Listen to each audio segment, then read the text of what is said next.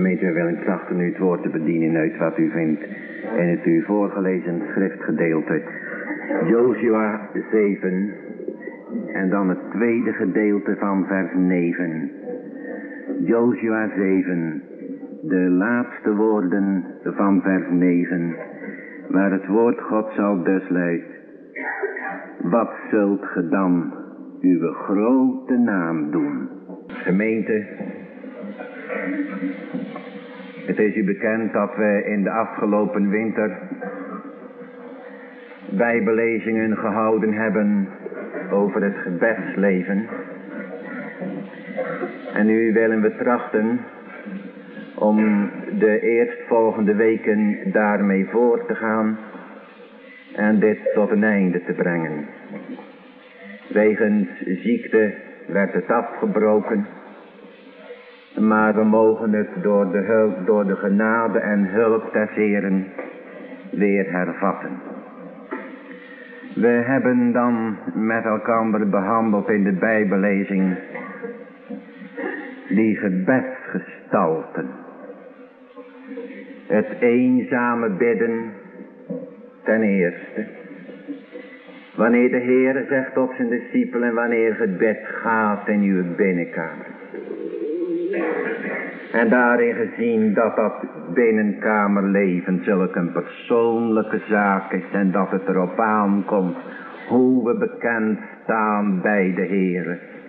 Of we ook bekend staan als een zuchter, als een smekeling om zijn genade. We hebben ook stilgestaan bij het aanhoudende bidden.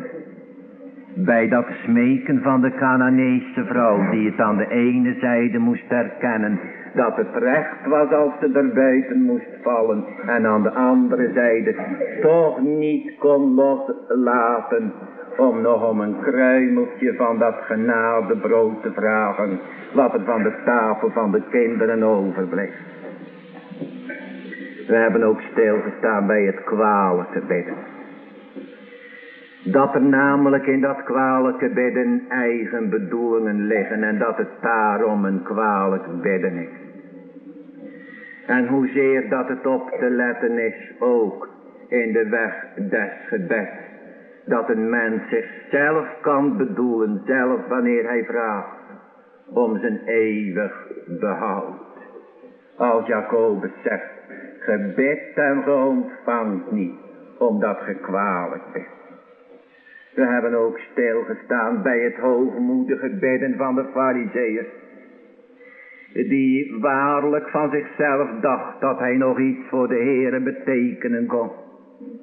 We hebben ook stilgestaan bij het ootmoedige bidden van de tollenaar, die de hand op de borst sloeg op de plaats van de pijn waar de zonde woont in het innerlijk en zeide, o God, wees mij zondaar genadig.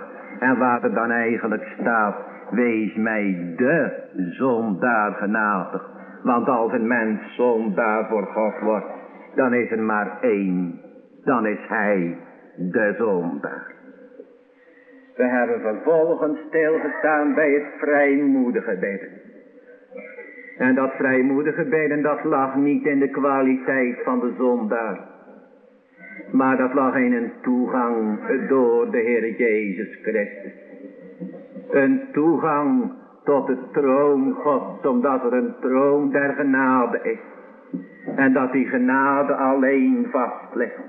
En die grote voorbidder die de zijnen een toegang verleent tot God die ze zijn kwijtgeraakt door de zonde. We hebben ook stilgestaan bij het zuivere bidden. En ook dat zuivere bidden wordt bij de mens nooit gevonden. Maar Paulus zegt in de brief aan de Romeinen, de geest zelf bidt voor ons met onuitsprekelijke zuchtingen. Die zuchtingen die zijn onuitsprekelijk. Waar de mens zijn eigen nood niet meer kan uitspreken. Waar hij een biddeloze wordt. Daar komt die geest ter gebeden. En zo krijgt de ware bidder een voorbidder.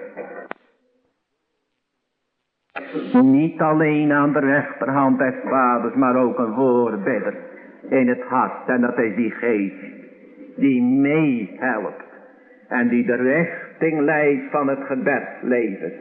Opdat het als een gezuiverd reukwerk tot de Heere zou kunnen naderen. Want zonder die geest der gebeden is het onmogelijk om God welgevallig te zijn in het gebed. Toen stonden we verder stil bij het gegronde bidden. En dat gegronde bidden, dat lag in de woorden die Christus zeide: "Ge hebt tot nu toe in mijn naam niet gebeden." Want de discipelen hadden wel gebeden tot de God van Abraham, Isaac en Jacob, tot de ware God. Maar ze kenden de Christus nog niet. Toen heeft die Christus zich daarin geopenbaard. Opdat zijn kerk zou leren dat er nu nooit een grond voor de verhoring is dan alleen in hem. En dat de mens dan juist in dat binnenkamerleven ontgrond moet worden. Om de grond te leren vinden in hem. Dat was het laatste, geliefd. En daarom hopen we nu vanmorgen voort te zetten. En dan staan we vanmorgen stil bij het pleitende bidden. Het pleitende bidden. Zoals Jozua dat doet. Als hij zegt: "Heere, wat zult ge dan uw grote naam doen?" Dat is een pleiten op de naam God. Geven de Heer ook in deze morgen dat er licht mag vallen op de kansel, om het door te geven tot u. Maar dat ook de harten geopend mogen worden, opdat we allen leren die waarachtige gebedsgestalten door de geest der gebeden. En als hij ook dit pleitende bidden tot onderwijzing voor een ieder onder in deze morgen. Het volk van Israël was over de Jordaan getrokken. En naar de belofte God zouden ze nu het beloofde land beërven. Wat ging dat goed met de verovering van Jericho? Ze behoefden alleen maar zevenmaal rondom de stad te gaan. En de machtige muren van deze stad vielen zomaar neer door het wonder God. Het ging zo goed. En ze dachten: zo zal het nu voortgaan. Maar toen kwamen ze voor de verovering van het kleine stadje Ai te staan. En ze dachten dat dat maar een kleinigheid was. Ze hebben niet eens het volle leger erop uitgezonden, want ze zeiden nog: dat zal niet moeilijk zijn om dit kleine plaatsje te veroveren. Maar gemeente, dat viel tegen. En dat was nu het ontzettende. Dat ze nu niet meer voort konden om dat land te bezitten. Want nu kwamen ze voor deze vraag te staan: zijn we dan tevergeefs over de Jordaan getrokken? Zo benauwd zag het er voor Jozua uit dat hij geen weg meer zag. Want hij zegt in het 9e vers: "Heere, we zullen nog uitgeroeid worden." Er was geen hoop meer. En dan valt Jozua in het stof voor het aangezicht des Heeren. En dan zegt hij: "Ach Heere, hebt ge ons dan over de Jordaan doen trekken, om door de Amorieten omsingeld en vernietigd te worden. Waren we dan maar voor de Jordaan gebleven, dat was beter geweest. Want nu kunnen we niet meer vooruit, nog achteruit. We zullen straks door de vijanden omsingeld worden. En dan zullen we nog verdelgd worden. Is het dan daarom, zegt Jozua toch tot de Heer, dat we ons hebben doen overtrekken, opdat onze naam zal uitgeroeid worden? Dat was benauwd in het dal van Achor. Het werd benauwd van alle zijden. Wat was er dan gebeurd, gemeente, dat het volk daar in dat dal in de knel kwam te zitten? Of u weet het, Achan had gestolen wat van de Heere was. Hij had het gebod Gods overtreden. Er was een ban in het leger. Het volk had het zelf weer verzondigd.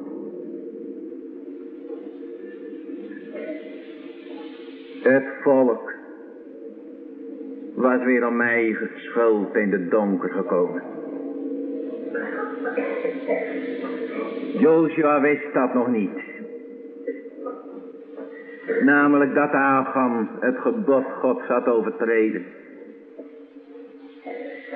Maar wat hij wel wist, dat was dat het volk het onwaardig was. Hij had al zoveel met dat volk beleefd. Hij wist het niet wat Achan gedaan had.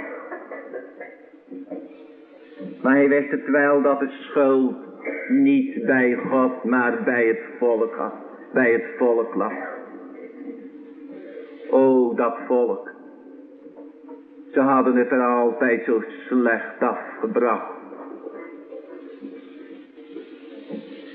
En wanneer Jozua dan tot de Heere gaat smeken, met wat moet hij dan komen? Is er dan nog iets in het volk waarop hij zich beroepen kan? Nee, daar is niets. Maar dan werpt Jozua als het ware het net aan de andere zijde.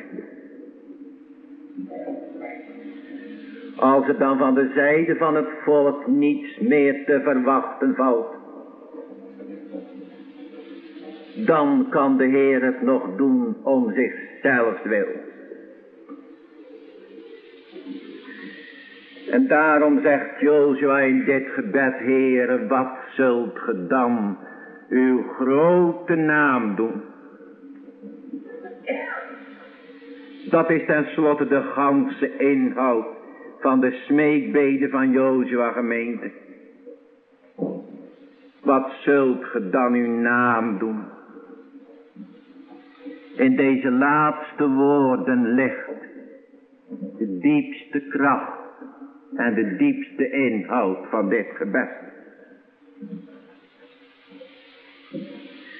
Het volk heeft het alles verzondigd en het verbond weer verbroken. Het volk heeft zijn eigen zaak weer bedorven. Maar wat heeft Jozua nu gedaan? In dit gebed. Nu heeft hij de zaak van het volk tot de zaak Gods gemaakt. Nu heeft hij gezegd: Heere, wat zult ge met uw naam doen? Is het dan niet uw zaak? Gaat het hier dan niet om uw grote naam? Niets valt er vast te grijpen in wat er in het volk is. En dan grijpt Jozua de Heer in zijn eigen naam. Dat is in wat hij geweest is voor dat volk. Dat is in zijn beloften, in zijn verbond, in zijn onveranderlijkheid, in zijn almacht. Dat is het laatste beroep wat er is voor het Israël van het oude en van het nieuwe verbond. Het beroep op wat de Heer gedaan heeft. Een beroep op zijn eigen werk. Want die grote naam, dat is de naam Jehovah. Zoals de Heere zich aan Mozes heeft geopenbaard bij de brandende braambos. Jehovah, ik zal zijn die ik zijn zal. Ik zal eeuwig dezelfde blijven. Voor een ontrouw volk. In die naam Jehovah ligt alles verweven. Wat God voor zijn volk is. En op die naam alleen zullen ze zalig kunnen worden. Wat zult ge dan uw grote naam doen? En dat is nu de naam van de verbondsgod. Dat is nu de verbondsnaam. Want de Heer heeft een verbond met dat volk gemaakt en een band gelegd. Van een eenzijdige kant, dat is van zijn kant. Die daarom niet meer verbroken kan worden. Omdat het zijn werk is. De Heere heeft in die naam met een eed gezworen dat hij bevestigen zal wat hij gesproken heeft. En dat hij zijn naam, zijn waarheid nimmer meer zal krenken. Jozua doet in dit gebed een beroep op de naam God. Want er blijft niet anders over. Want de naam van Israël is niet anders dan al bederver en bondsbreker. Dus Jozua wil met deze woorden zeggen: o Heer, het niet het wel of het wee van Israël staat hier op het spel. En het gaat tenslotte toch niet om onze naam. Maar het gaat in deze zaak toch om uw naam. Heer, we kunnen van u af. Wij kunnen u loslaten, we kunnen u vergeten. Dagen zonder getal. Maar u zijt gij toch een God die niet meer van uw volk af kan. En als we dan moeten verdelgd worden. Och, ik weet niet wat er van onze naam terecht moet komen. Het is eeuwig verdiend, want de bondsbreuk ligt er van onze zijde. Maar Heere, wat zult ge dan met uw naam doen? Als we hier tussen Jericho en Ai verdelgd moeten worden. Als we dat gebed zo lezen, gemeente, dan zouden we ogenschijnlijk zeggen: nou, gaat het eigenlijk niet te ver in dat gebed van Jozua. De opstand tegen de wegen van de heilige God. Maar er is ook een waarom. Met gevouwen handen. En waarom met bidende handen? Dat heeft Mozes ook gedaan. Mozes heeft het ook tot de Heer gevraagd. Heer, waarom zouden de Egyptenaren ons dan bespotten als we terug moeten keren naar Egypte?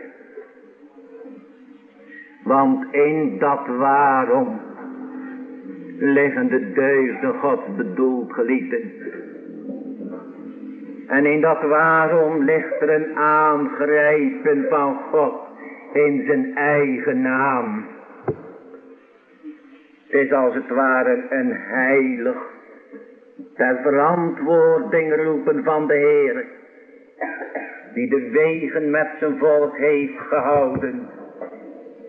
Het is een pleiten op de enige naam God.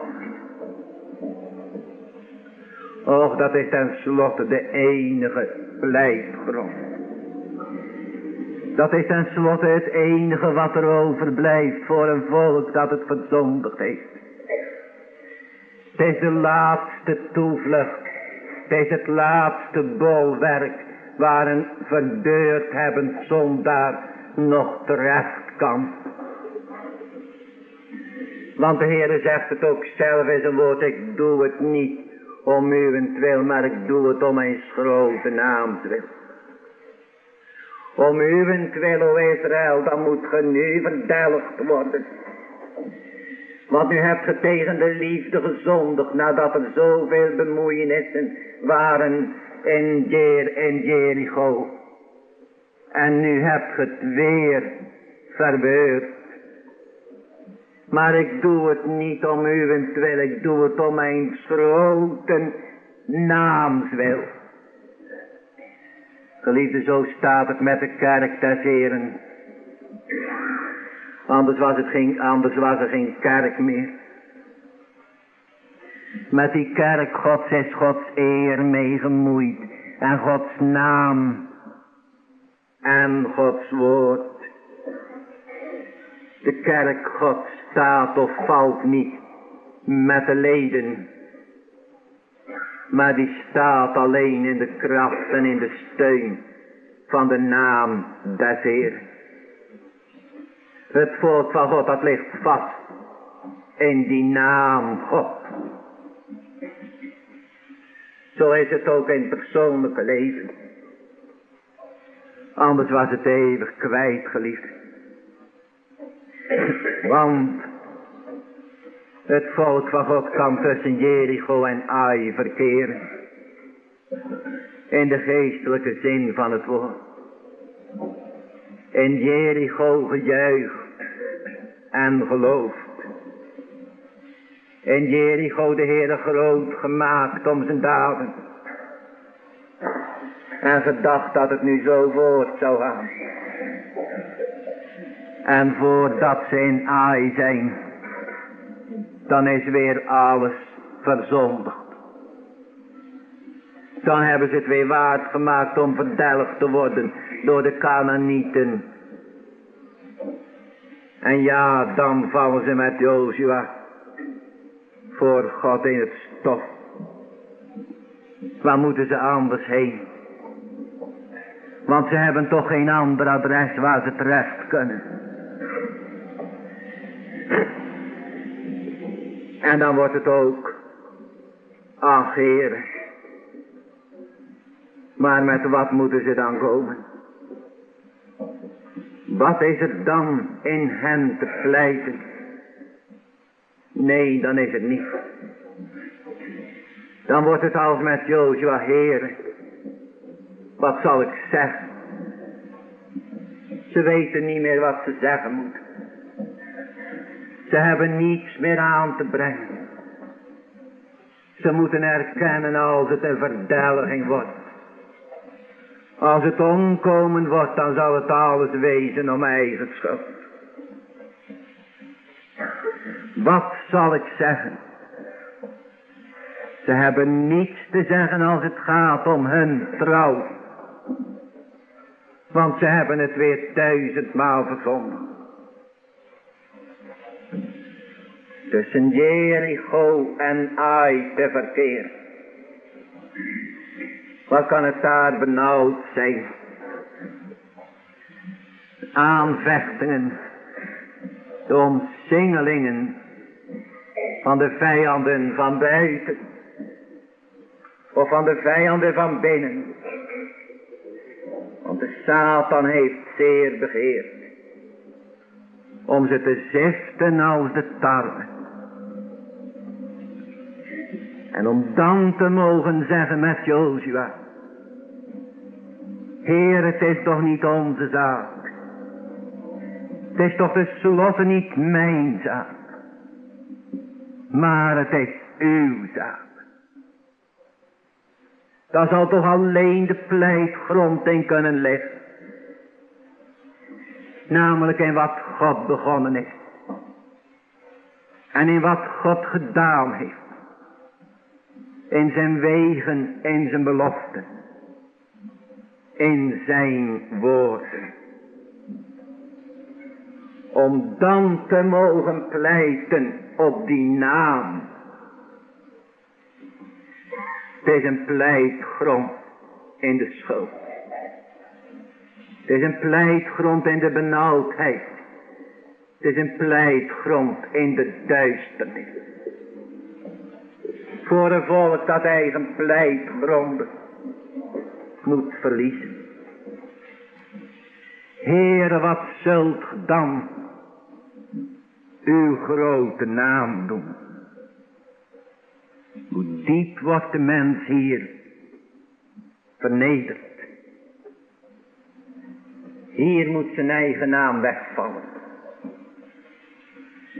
Hier moet hij met Jacob zeggen als er gevraagd wordt: hoe is uw naam?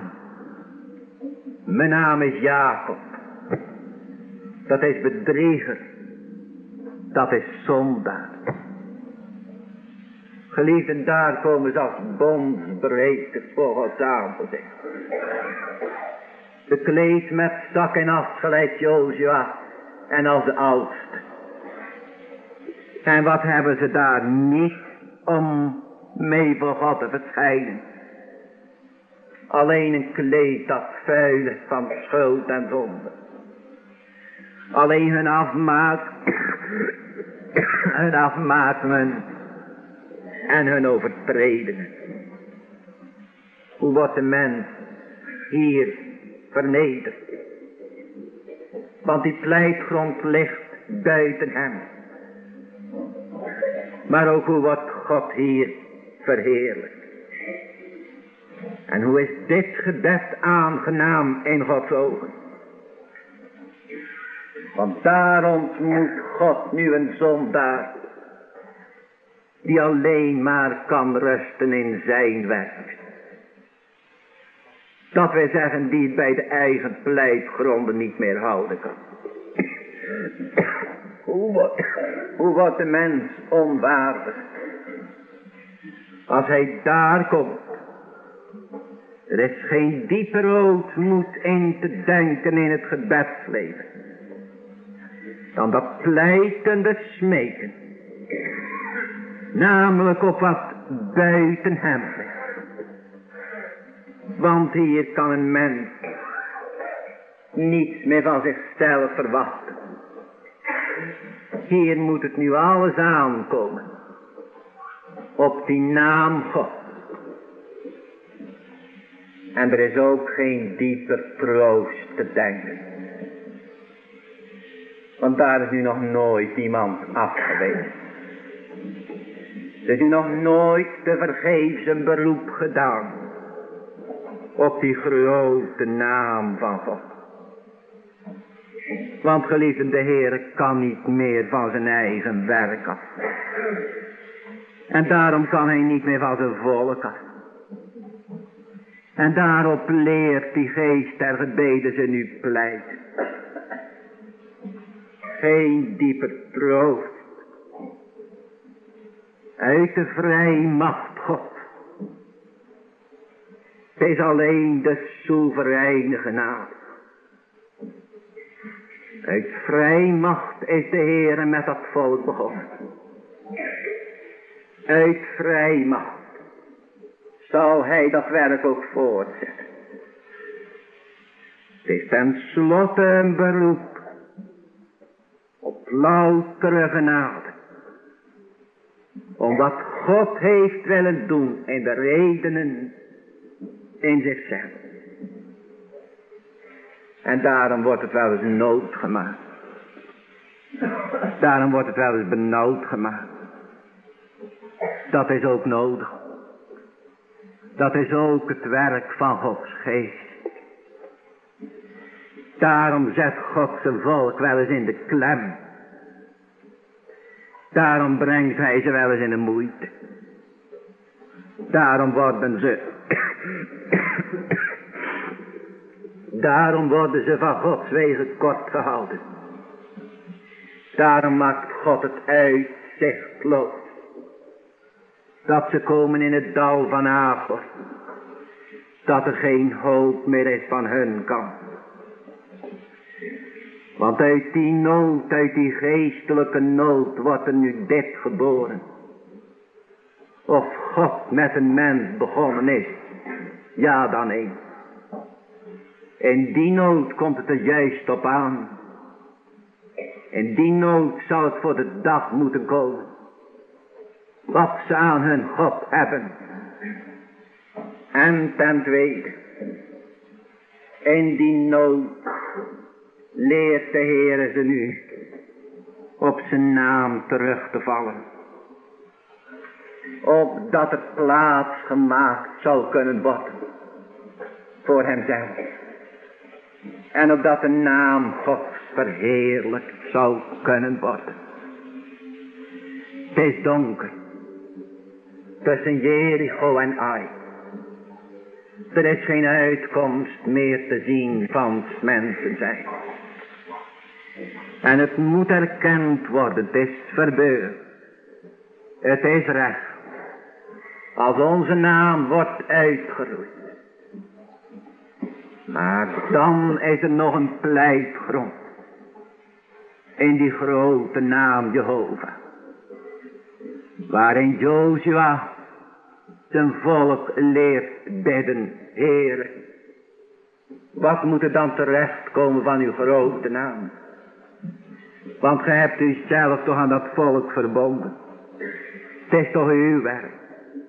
Wij hebben onszelf toch niet uitgeleid. Uit het slavenhuis der zonde uit Egypte. En van onszelf zijn we toch niet door de woestijn gekomen. En we zijn toch naar uw bevel en naar uw belofte. Door de Jordaan getrokken. Heere, gij hebt het toch zelf gezegd. Daarom, nu zou het toch nog kunnen, om uw grote naam wil. In die naam is er nu de enige troost, de enige toevlucht, de laatste toevlucht die er ligt, voor een alles verbeurd hebben voor. Namelijk in wat God gedaan heeft. Ja, dan mogen ze met de dichter van Psalm 119 medevragen, gedenk aan het woord gesproken tot uw knecht, waarop ge mij verwachting hebt gegeven. Dit is mijn troost in druk mij toegelegd. Dit leert mijn ziel achteraan te kleven. Al hetgeen uw mond aan mij had toegezegd, gaf aan mijn hart vertroosting, geest en leven. Geliefden, wat is dat volk gelukkig waar de Heere wat mee begonnen is. Ze hebben een pleitgrond buiten zichzelf. Ze hebben een pleitgrond in de Heere. Maar geliefden, als we deze naam nu niet kennen, dan heb ik nooit iets bij God waarop ik me kan beroepen. Is dat niet ontzettend? Die God missen, die missen een pleitgrond. God te missen, dat wil zeggen een pleitgrond te missen. kunnen we nooit zeggen, gedenk aan het woord gesproken tot uw knecht, wat we gezongen hebben. Want dan kan dit nooit wezen, de troost in druk toegezegd, aangezien we dan vreemd van die God zijn, die gewis spreekt tot degene die voor hem leeft. Nu gaat het er maar over, ligt er ook een betrekking tussen God en onze ziel. Mogen we nu ook geloven dat de Heere wat met ons begonnen is. Ligt er nu een band tussen God en ons. Want dat is een band die de Heere gelegd heeft. Maar dat is ook een band die openbaar komt in wederzijdse verbinding. De Heere zegt in zijn woord, ik ken de mijne. En dat is waar, want hij kent ze van eeuwigheid. En hij kent ze ook in al hun afdwalingen en in al hun overtredingen. Hij kent ze in die zin dat hij weet wat van zijn maaksel zij te wachten. Nochtans heeft hij gezworen dat hij ze altijd trouw zal blijven, ook door hun ontrouw heen. Wie door de Heere gekend wordt, die wordt getroffen met een eeuwige trouw, met een onveranderlijke liefde. Want God zal zijn waarheid nimmer krenken. Maar de grote herder der schapen zegt ook in zijn woord, en ik word van de mijne gekend. Ik word gekend, ziet ge wel, dat er een wederzijdse verbinding ligt tussen de Heere en zijn volk. Wie van hem gekend is, die weet ook wie God is in zijn leven. Dat komt ook openbaar in zijn hart. En nog, dan weet ik wel dat het tijden zijn dat ze zeggen, zou het wel echt zijn? Zou het nu wel waar zijn? Zou ik me dat niet inbeelden? Zou God nu wel met me begonnen zijn? Zou ik zelf niet begonnen zijn? Zou ik die band zelf niet gelegd hebben? En dan weet ik wel dat het bondsbrekers zijn en loslaters en ontrouwen, die er nooit zullen komen en die zich er 1000 maal buiten zondigen. Maar dan zijn er toch de tijden en de plaatsen in het leven van dat volk, dat ze voor een alwetend God mogen getuigen. En dat ze het niet ontkennen durven en mogen. Dat er bemoeienissen Gods in haar ziel liggen. Dat is een belofte. Dat is een woord. Dat is een toeknik. Dat is een blijk van Gods gun. Want de Heere spreekt gewis tot elk die voor hem leeft. Kijk, geliefden, om nu een pleitgrond te leren vinden in die naam, wil ik maar zeggen. Die wederzijdse band zal er moeten zijn in ons leven. En als je dat niet mist, die band met God, op wat zult u dan beroepen in het dal van Achor? Dat is in het dal waar de slagen vallen. En als straks de grote slag valt, en de laatste slag, als er dan geen hoop meer is in het leven en geen hoop meer in het sterven, dan hebben we niets om te pleiten als we vreemd zijn van dat werk Gods in onze ziel. Wat zult ge dan een beroep doen op een onbekende God? Of dat we nu onze eigen armoede beseffen, geliefden. Als we die God nu missen. Want dan kunnen we vragen en dan kunnen we bidden. Maar dan is het toch niet een pleitgrond. Dan kan het toch niet gezegd worden, gedenk aan het woord. Tot mij gesproken. En daar verschijnen ze nu in de binnenkamer voor Gods aangezicht. Als bondsbreker. In zak en as. Elke zonde die ze bedrijven is een breuk met God. 1000 maal hebben ze dat verbond verbroken. En daar moeten ze nu Gods vriendelijk aangezicht in missen. Want de Heere komt niet over de breuk heen. Dat is ook het ergste. Gods vriendelijke aangezichten moeten missen. Die gemeenschap. Die band. Uit de band gezondigd. Dat is tegen de liefde gezondigd. O, wat heeft het volk een bemoeienissen ontvangen in Jericho. Allemaal bemoeienissen van de liefde God. Zo is het nu nog. Met dat Israël van het nieuwe verbond. Met dat geestelijke Israël. Na ontvangene genade. Telkens maar weer zichzelf in de duisternis gebracht. Het is altijd door eigen toedoen. En hoe langer op de weg, hoe meer dat het geleerd moet worden. Als het aan mij ligt, dan zal het er nooit komen. En met wat moeten ze dan komen?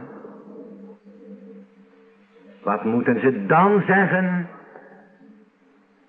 Dan wordt het van uw zijde ook. Het is afgelopen. De breuk ligt er weer. God zou rechtvaardig zijn. Als hem in deze ellende en donkerheid liet liggen. Maar ziet, daar valt er nu voor een ontrouwe nog te pleiten. Op de trouw God. Dan is er nog één ding dat is overgebleven. Heere, wat zult ge dan met uw grote naam doen? Heere, dan is het tenslotte niet mijn zaak. En dan gaat het tenslotte niet om wat ik gedaan heb. Niet om mijn naam in het leven. Maar dan gaat het om uw naam.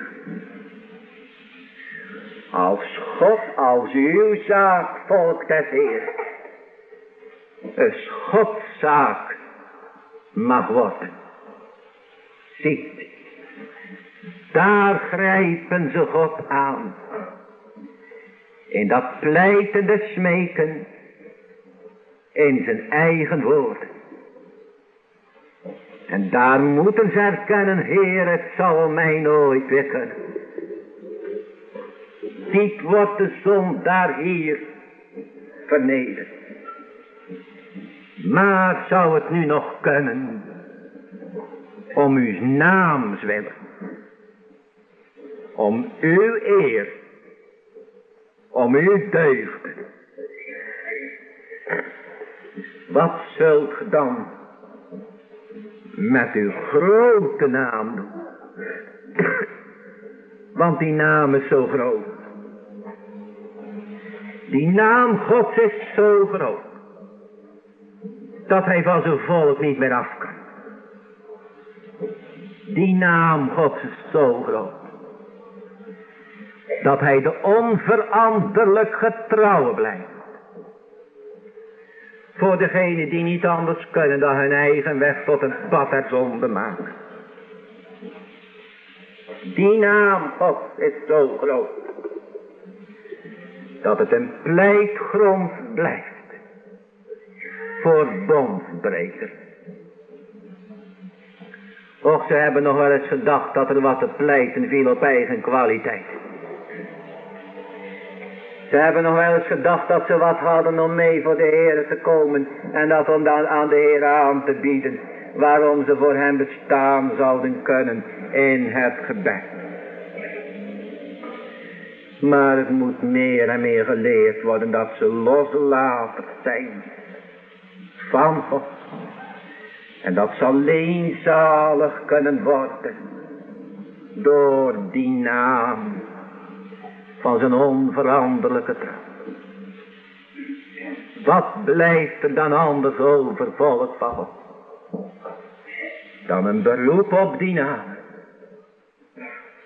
Dat God met een eeuwige trouw aan zijn volk verbonden is. Is niet een groot wonder. Ze kunnen zich niet meer eruit zondigen. Dat zeg ik van Gods zijde bezien, versta dat wel. Maar van mensen zijde blijft het en nauwelijks zalig worden. O, wie eens vastheid mag vinden in die naam. Nee, die zegt het niet, nu kan ik me er niet meer uitzondigen met valse lijdelijkheid. Want dan zegt de Heer tot Jozua, Jozua, nu moet de ban uit het leger. Jozua, nu moet de zonde weg.